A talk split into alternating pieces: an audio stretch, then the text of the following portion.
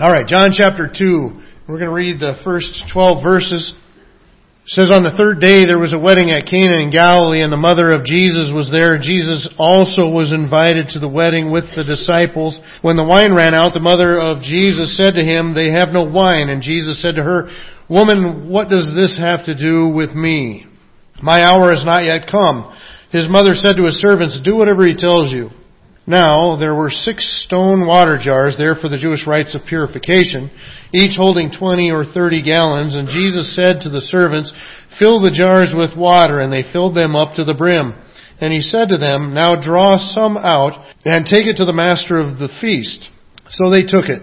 When the master of the feast tasted the water, now become wine, and did not know where it came from, though the servants who had drawn the water knew, the master of the feast called the bridegroom and said to him, Everyone serves the good wine first, and when the people have drunk freely, then the poor wine. But you have kept the good wine until now. This, the first of his signs, Jesus did at Cana in Galilee, and manifested his glory, and his disciples believed in him. Back in the 90s, there was some artwork that became very popular. When you first look at it, it just looks kind of like a pattern. But when you get up close, and here was the idea, you're supposed to look into it deeper. And so you're supposed to stand kind of a certain distance away and then you stare into it and at first you don't see anything but you keep staring till your eyes kind of go cross-eyed or get blurry. And some people are better at it than others. I struggled. I remember there was one that I stared at for quite a while and all of a sudden there was a space shuttle there and I was like, oh wow, that's, that's amazing. Well, the reason I bring that up this morning is because John, in a sense, is doing that, but in a sense not, right? Because he's trying to get us to see something.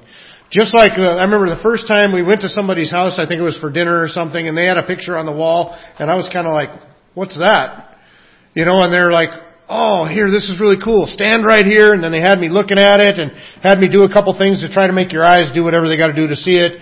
And I, I don't think I ever saw it that night, but but what were they doing? They were trying to help me see the object that was hidden in the picture. Well, John in his gospel, you know what he's trying to do? He's, he's trying to help us see. He's trying to help us see the glory of Christ uh, with the outcome that we that we would believe. And in fact, uh, verse 11 really sums this passage up. It says, "For this, the first of his signs, Jesus did at Cana in Galilee, and manifested his glory." And his disciples believed in him. The word sign, as we've talked about before, is referring to as miracles. John always calls his miracles signs. Why? Because the sign communicates something. It points to something. There's information involved. And so whenever Jesus does anything miraculous, it's a sign of who He is. It's a sign of that He is the Son of God and that He is the deliverer of the world. We've seen people already in chapter 1 respond to him in just that way with many different titles that they recognize as him being. So there's the presence of these signs, these miraculous things. There's eight of them in John's gospel that John's going to point to, say, look at what he did, look at what he did, look at what he did. He's got to be God. And so the signs are there for a purpose and the purpose is to manifest his glory. When that happens, when you see the glory of God in the activity of Christ, then the only logical response is for you to, to believe. Just as his disciples did in this passage, says the disciples believed in him. You know what? All through this area of the Gospel of John, these three terms are repeated several different times. That idea of signs we find in chapter 2 a little bit farther into the chapter. When Jesus goes into the temple, he's going to flip over tables of the money changers and drive out animals that are there. And, and the Jewish officials are going to look to him and say, what sign do you give? Show us you have the authority to do this. And Jesus is going to give him a sign. He's going to offer one. He says, you're going to destroy this temple, but he wasn't talking about the temple premises, his own body. He was talking about it. He says, and three days later, I'm going to raise it up again. Later in the same chapter, John 2:23, it says, "Now when he was in Jerusalem at the Passover feast, many believed in his name when they saw the signs that he was doing." So remember the purpose of the signs was to show who Jesus was. People saw those things that he did and they believed in him. So the signs are working. In fact, he's going to go to two individuals.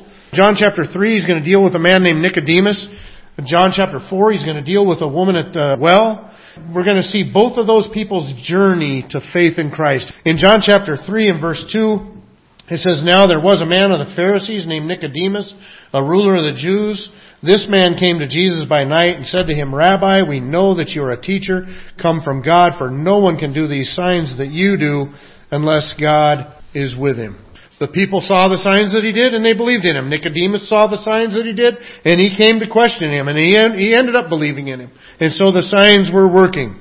Not only do we see the repetition of signs, but we also see the repetition of this focus on the glory of Christ because Christ did this miracle, it says, so that His glory would be manifested. This should remind us of John chapter 1 and verse 14. When John says this, he says, And the Word became flesh, the Word being Christ, the Word became flesh and dwelt among us, and we have seen His glory, glory as of the only Son from the Father, full of grace and truth. Now he, speaking as an eyewitness who was with Christ for three and a half years, saw his death, his resurrection, and everything else, he says, we have seen his glory. And so what is he doing? He's writing down this gospel so that us, 2,000 years later, could see the glory of Christ. He wants us to be able to see the glory of Christ just as they saw it as Christ walked among them. So we've seen the repetition of the signs for the purpose of revealing Christ's glory. And what is the outcome of that? His disciples believed in him. Strong emphasis on this as well. In fact, if you remember from our introduction to this gospel, the apostle John uses the word believed or believes some 80 times throughout this gospel. That's his focus, is that we would believe. In John chapter 2 verse 22, he says, when therefore he was raised from the dead, his disciples remembered that he had said this, and they believed in him. That, that he'd said this was about him saying, destroy this temple, talking about his body, and I'll raise it up in three days. And in John 2.23, as we already acknowledged, what happened when a lot of people saw these signs that he did? They believed in him. If we go backwards to John chapter 1 verse 12, remember it says he came to his own and his did, own did not receive him. They did not welcome him, but in verse 12 it says, but to all who did receive him, who believed in his name, he gave the right to become children of God. And then finally I would point to, just to remind us, John chapter 20 where he gives the purpose of his writing this whole gospel, he says this, Now Jesus did many other signs in the presence of his disciples, which are not written in this book, but these are written so that you may believe that Jesus is the Christ, the Son of God, and that by believing you may have life in his name. So as we look at this, what is the purpose of this miracle? And what is the purpose of John's recording of this miracle for us today? It is to reveal the glory of Christ. It's the first miracle that Christ accomplishes to show people His glory, to draw them to Himself so that they could put their faith in Him and have eternal life. Throughout this passage, we're going to see His glory in a few different facets that are pointed out in this occasion. First of all, Christ's glory is seen in the condition that we find the situation. Now, when you look at this, that was huge in their society. In fact, one of the commentators that I read on this said that if they ran out of wine, it would be like a public shame. Both families would be implicated in the shame that happened from that event. In fact, they said even possibly one that they wouldn't outlive. What do we see? It's described very simply. When the wine had run out. In other words, when they did not have enough. They came up short. You know, one guy that I was listening to on this passage, he says, you know, right in there we see a little bit of a hint of the problem of humanity and the struggles with man-made religion. Because the efforts of man-made religion and the problem with humanity is that we tend to do that. We always fall short. In fact, that's really what describes our condition before God before we come to Christ. What does the Bible tell us in Romans chapter 3 and verse 23 it says, For all have sinned and fall short of the glory of God. You see, Jesus has entered into a situation that is falling short. It does not have the provisions necessary for this wedding ceremony. And I think you can probably read a little farther into it, just the fact that it is a wedding ceremony because that marriage relationship is used in Old and New Testament to describe the relationship of God with His people. And in this marriage, this wedding ceremony where they're uniting two people in marriage, they have fallen short on their provisions for the ceremony. And so was Jesus stepping into this situation where they are falling short. You know, We have trouble with that when it comes to the glory of God. Mankind throughout history has taken the glory of God and diminished it. You know, Adam and Eve didn't recognize it in the garden when they listened to the serpent rather than God himself. And we have been falling short of the glory of God ever since. I think also of uh, Romans chapter 1 when he talked about the condition of the world. He actually broke it into two parts and he looked at the the Gentile peoples first, and that's this passage that we're going to read. After that, he looks at the Jewish people, and he basically tells them, look, you guys think you're a lot better because you've been given the Bible, you've been the chosen people of God. He says, but you know, you don't listen to the Bible, you don't do what it says, and so you're really no better off than they are. And his final conclusion is that the whole world becomes guilty before God. But notice what he says in Romans chapter 1, beginning in verse 18. He says, For the wrath of God is revealed from heaven against all ungodliness and unrighteousness of men who by their unrighteousness suppress the truth. For what can be known about God is plain to them because God has shown it to them. For His invisible attributes, namely His eternal power and divine nature, have been clearly perceived ever since the creation of the world and the things that have been made. You can see the glory of God just by opening your eyes and looking around you. You're going to see the glory of God in creation. When you look up at a starry night, you know, the Bible says the heavens declare the glories of God. But you know what? Even in our society today, you know what? We don't tend to see in our culture too much people going and bowing down before creatures that look like part of creation and worshiping them as gods. But you know what we find? We find that they just try to get rid of God altogether.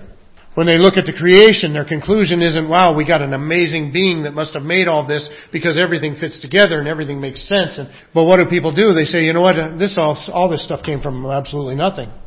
Something came from nothing and life came from non-life. And, and so what do you do with the glory of God? You take the creation of God and you drop it down and say, oh, it could come from nothing at all.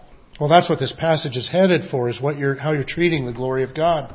It says, So they are without excuse, for although they knew God, they did not honor Him as God, nor give thanks to Him, but they became futile in their thinking.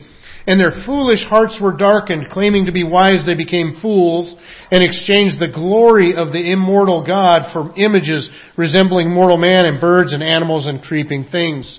Therefore God gave them up in the lusts of their hearts to impurity, to the dishonoring of their bodies among themselves, because they exchanged the truth about God for a lie and worshipped and served the creature rather than the Creator who is blessed forever. Amen. For this reason, God gave them up to dishonorable passions. For their women exchanged natural relations for those that are contrary to nature, and the men likewise gave up natural relations with women and were consumed with passion for one another, men committing shameless acts with men and receiving in themselves the due penalty for their error.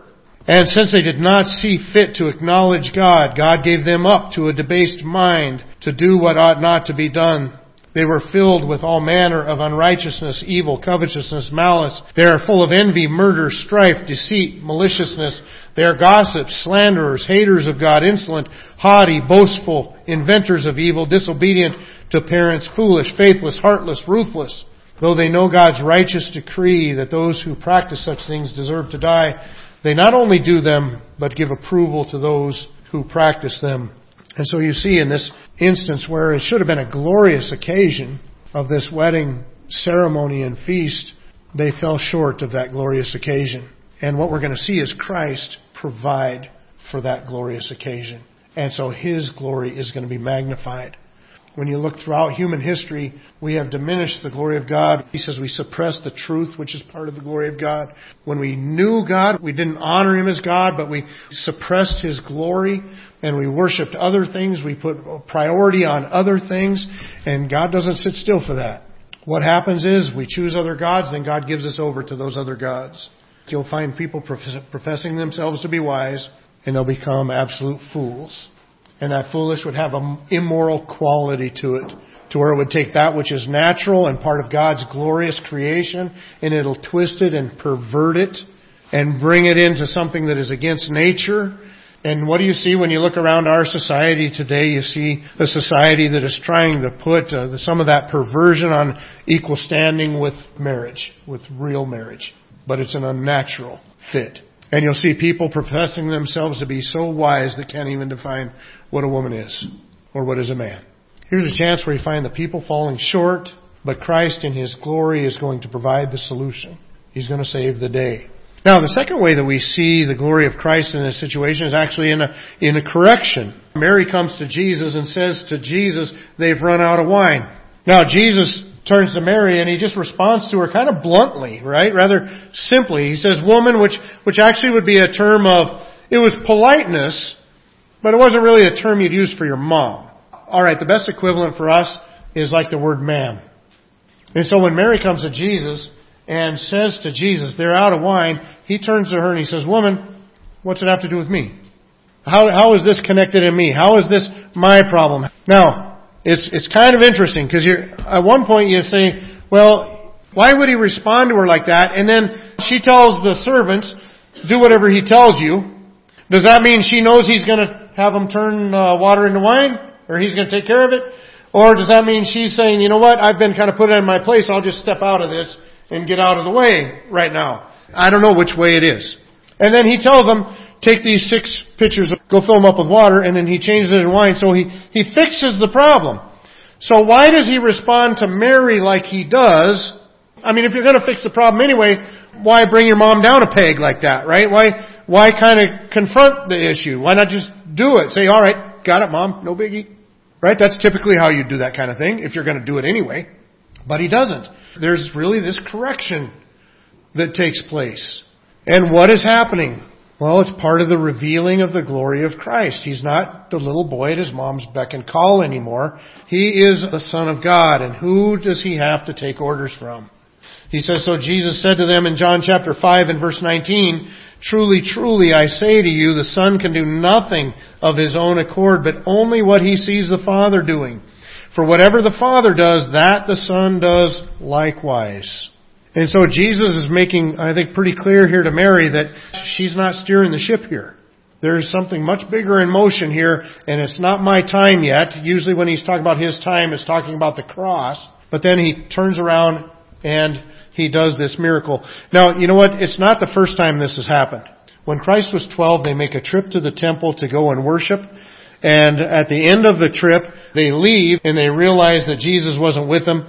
They, they thought he was with the cousins in their car and he wasn't. And so they go back looking for him and they find him back at the temple with the religious leaders and he's teaching and answering and asking questions.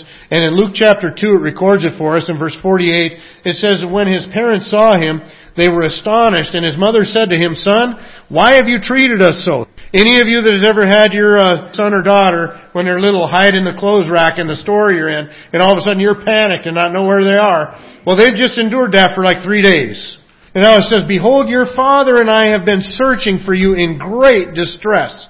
Why were you looking for me? Did you not know that I must be about my father's house? See, Jesus, even at that point, starts to make this distinction.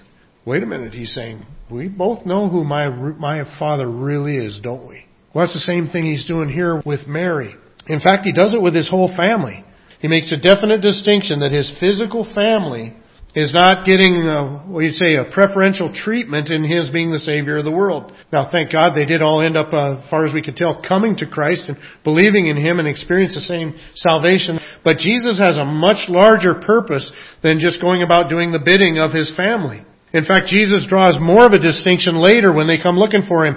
In Matthew chapter 12, in verse 46, it says, While he was still speaking to the people, behold, his mothers and his brothers stood outside asking to speak to him. But he replied to the man who told him, Who is my mother and who are my brothers? And stretching out his hand toward his disciples, he said, Here are my mother and my brothers, for whoever does the will of my Father in heaven is my brother and sister and mother. He's saying, I got a father in heaven, not just a mother here on earth. And the father in heaven has to take priority. Do you know we're called to do the same thing? We cannot put our families before God.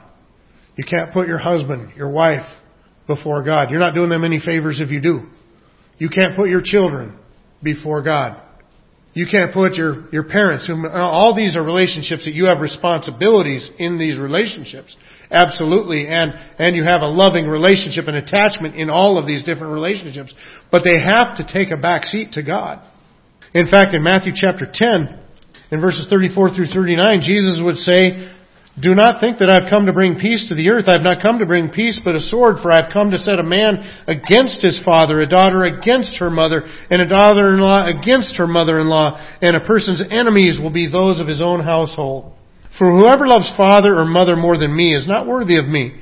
And whoever loves son or daughter more than me is not worthy of me. And whoever does not take his cross and follow me is not worthy of me. Whoever finds his life will lose it. Whoever loses his life for my sake will find it. You know what? You start putting your kids ahead of your relationship with God and you're making a big mistake that'll probably be costly to you and them. Same with your spouse. Same with your parents. We gotta have those relationships right. And that's what we're seeing, I think, when we look at Jesus and this correcting of Mary. And Jesus is telling her, look, you can't be call, you can't be setting the times of when I'm going to act and not act and what signs I'm going to perform. That has to come from the Father. And so we see a glory of Christ that supersedes physical family relationships. Not only that, but we also see the quality of the miracle that is performed. The quality of this miracle is amazing. He says that he takes, uh, has them get six jugs of these for water. Now these are these are stone pitchers that were used for purification. So these would be like washing ceremonies. The Jews were big on washing your hands before the meals, and not just to get germs off, but like a ceremonial washing the washing of hands, washing of dishes. That's what these big stone jars were. They weren't really for providing drinks, they were providing a lot of water for washing a lot of things. One person said these pitchers were more the pitchers that you would go to collect water for taking a bath, not getting a drink. Those pitchers would have held anywhere from 20 to 30 gallons.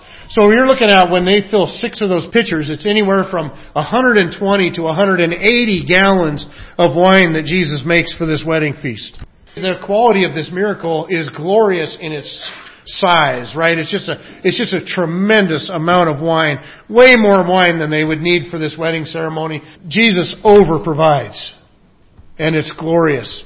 But not only that, but the quality of it itself, because he tells them now, take the wine and go pour it out for the guy that's in charge of distributing all the wine.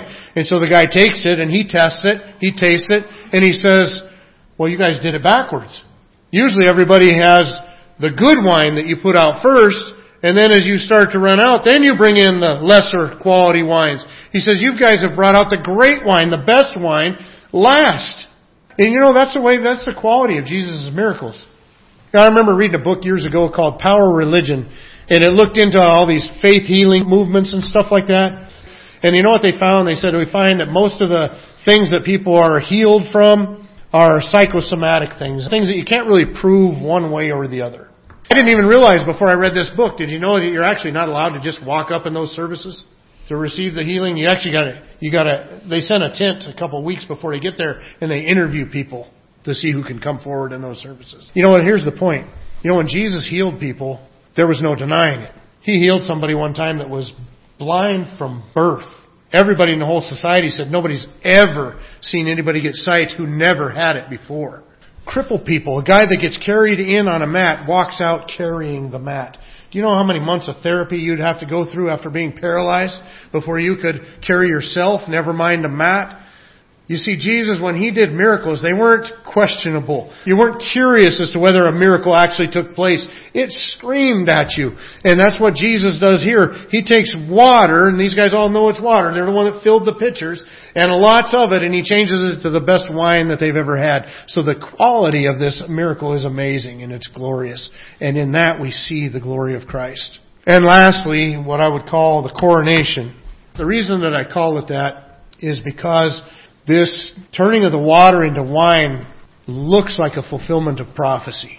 If you look back into the Old Testament, there's many different places in Joel, Amos, in Jeremiah, Isaiah, when God tells Israel, there's coming a day when I'm going to restore everything and I'm going to restore Israel and I'm going to bless.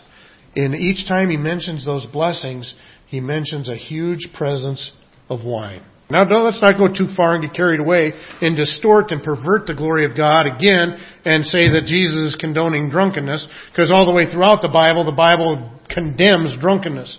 Drunkenness is evidence that you're lacking God in your life. It's as simple as that. And drunkenness leads to and is part of the judgment of God, Old Testament, New Testament. The Bible tells us to, to not yield ourselves to drunkenness, but rather let the Spirit have control is what we're supposed to do. But that aside, The presence of wine is also seen as prosperity, booming business and growing economy and things flourishing. Benjamin Franklin said that, that wine was proof that God wants us to be happy.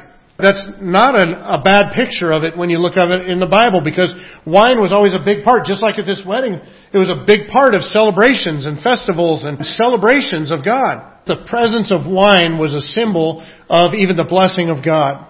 Joel chapter 2 verses 18 and 19 it says, Then the Lord became jealous for his land. So this is just after he talked about how the people rebelled against God, they ignored the glory of God, and so God gave them over to their enemies, and there's going to be this time that just sweeps through and just burns everything up and everything's destroyed. And there's going to be a time of locusts, the swarm of locusts that was going to come on the place. But then he says, you know what, maybe, maybe the mercy of God is still available. If you guys will rend your heart and not your garments, and, and cry out to God, maybe God will respond in a favorable way. And this is what it says in Joel chapter 2. Then the Lord became jealous for his land and had pity on his people. The Lord answered and said to his people, Behold, I am sending you grain and wine and oil, and you will be satisfied. And I will no more make you a reproach among the nations. In uh, chapter 2 verses 24 through 26 says the threshing floors shall be full of grain. The vats shall overflow with wine and oil. I will restore to you the years that the swarming locust has eaten, the hopper, the destroyer, and the cutter, and my great army which I sent among you. You shall eat in plenty and be satisfied, and praise the name of the Lord your God, who has dealt wondrously with you, and my people shall never again be put to shame. You shall know that I am in the midst of Israel, and that I am the Lord your God, and there is none else, and my people shall never again be put to shame. Joel chapter 3 and verse 18, talking about when the Lord returns, says, In that day the mountains shall drip sweet wine, and the hills shall flow with milk, and the stream beds of Judah shall flow with water, and the fountain shall come forth from the house of the Lord, and water the valley of Shittim. Amos chapter 9, Behold, the days are coming, declares the Lord, when the plowman shall overtake the reaper, and the treader of grapes him who sows the seed. The mountains shall drip sweet wine, and the hills shall flow with it. I will restore the fortunes of my people Israel, and they shall rebuild the ruined cities and inhabit them. They shall plant vineyards and drink their wine, and they shall make gardens and eat their fruit. You see the point that I'm trying to make with that word coronation is that Christ, by providing uh, this abundance of wine, more than they could possibly use for the ceremony, shows himself to be the one that belongs on the throne. The promises to Israel down through the ages is when the Messiah gets here and God dwells with you, the mountains will be streaming with new wine. You can't even harvest the crops fast enough. The plowman is catching up from you behind because it takes you so long to harvest so much of the fruit of the vine that produces the wine because that's how God pours out His blessing upon His people. For years, to be honest with you, I looked at this and thought, what a weird first sign. If you're going to do a bunch of signs to show who you are, why just turning water to wine? Listen to me, just turning water to wine. Just turning water to wine at somebody's wedding. Why did that make the cut to be the first, the first one? It's pretty clear. It's not just because mom asked. It had to be the will of the Father. But it was the will of the Father. And why was it the will of the Father? Because God was just giving us a little picture of who Jesus is. Jesus is that glorious one that's going to come. And in His day, the day of the Lord, you're going to flow with wine. And this is one little indication that He's that guy. You see, in this passage, we see the glory of Christ. We see it because of the condition. We fall short, right? We, we don't measure up. We need Christ to provide in our life because of the correction. He's not being pulled around by by his mom. This is the sovereign will of God to perform this miracle at this time, the very first of Christ's miracles. And the quality of it was unarguably a miracle. And all of that points to the fact that he's the one that needs to be on the throne.